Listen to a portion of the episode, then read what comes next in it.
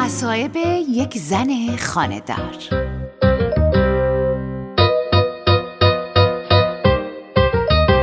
نمی‌دونم چه مرضی افتاده به جون من. لجبازی حماقت لوسبازی خودخواهی خود برتربینی خود کتبانو پنداریه نمی‌دونم چیه. اما امسال اولین یلدای خصوصی منه. دلم نمی‌خواد برم خونه مامانم یا خونه مامان خسرو. من فوبیای مناسبات دارم.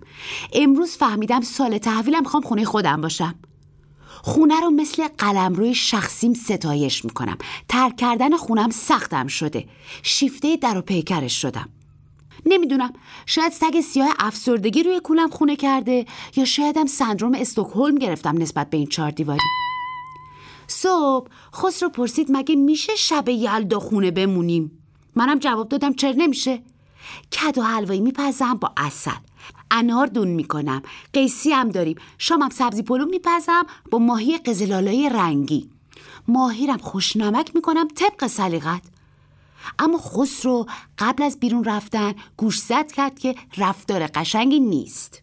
کیفش رو برداشت و پکر از در رفت. اصراری به خونه مامانش نداشت. هرچند خودش می‌دونه اونجا شلوغتره و بیشتر خوش میگذره. اعتقاد داشت پدر و مادر خودش که هیچ. پدر و مادر من ناراحت میشن. اما در تنهایی محرمانه خودم خوب می‌دونم هر طرفی برم طرف مقابل دلخور میشن. برم خونه مامان خودم. مامان خسرو پس فردا که منو ببینه ممکنه به روم بیاره که قاب پسرش رو دزدیدم. خونه مامان خسرو برم. دیگه روم نمیشه تو مردمکای سیه چشم بابام نگاه کنم. چون حس می‌کنم فکر می‌کنه پل بینمون داره تخریب میشه. یه ساعت نشستم روی مبل. فکر کردم به دوست بیطرفم زنگ بزنم و مشاوره بگیرم. دوست من خوب حرف می‌زنه می‌تونه یه راه سومی پیش پام بذاره. روحیم و براش پوست کندم و واقعیت و تمام و کمال براش شهر دادم. جواب داد که چرا یه سال این ور نمیری یه سال اون ور. متوجه نکته نشد. من با شروعش مشکل دارم. نمی‌دونم کدومشون رو انتخاب کنم. داداشم مجرده. مامانم نه امشب تنهان. منم که برم خونه مادر خسرو جمعشون فقط میشه سه نفر. از اون ور خانواده خسرو پر جمعیت هستن اما نبوده تک پسرشون رو حس می‌کنن. وسط اولین و پیچیده ترین دوراهی زندگیم گیر کردم. نمی‌خوام قلوف کنم و درش نمایی خاصی در کار نیست. اما احساسات دیگران رو جریه دار کردن از من بر نمیاد. با نرگس درد دل کردم و ادراکم و نسبت به مسئله سلاخی کردم. نرگس همیشه توی جیبش راهکارهای خوبی داره. پیشنهاد داد که شب یلدا کسی سراتای مهمونی و زود هم نمیاره. شام برو خونه مامانتینا بعدش هم شب نشینی برو پیش خانواده خسرو. اینجوری دل همه رو به دست میاری.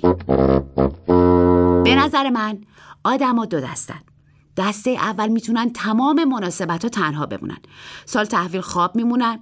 روز زن و مرد براشون شبیه بقیه روزاست. عید قدیرم به سیدا سر نمی‌زنن. چهارشنبه سوری به تیر و ترقه ها بد و بیرا میگن و از روز تولد خودشون هم متنفرن.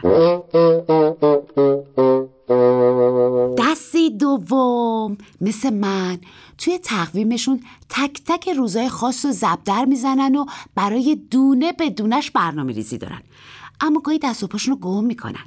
ولی یه دوست خوشفکرم دارن که از مخمسه نجاتشون میده. به خسرو زنگ می‌زنم و نیت جدیدم و اعلام می‌کنم و روزشو می‌سازم. اینا رو که شنیدین سمیه خطیبزاده می نویسه بهناز بستان دوستم میگه.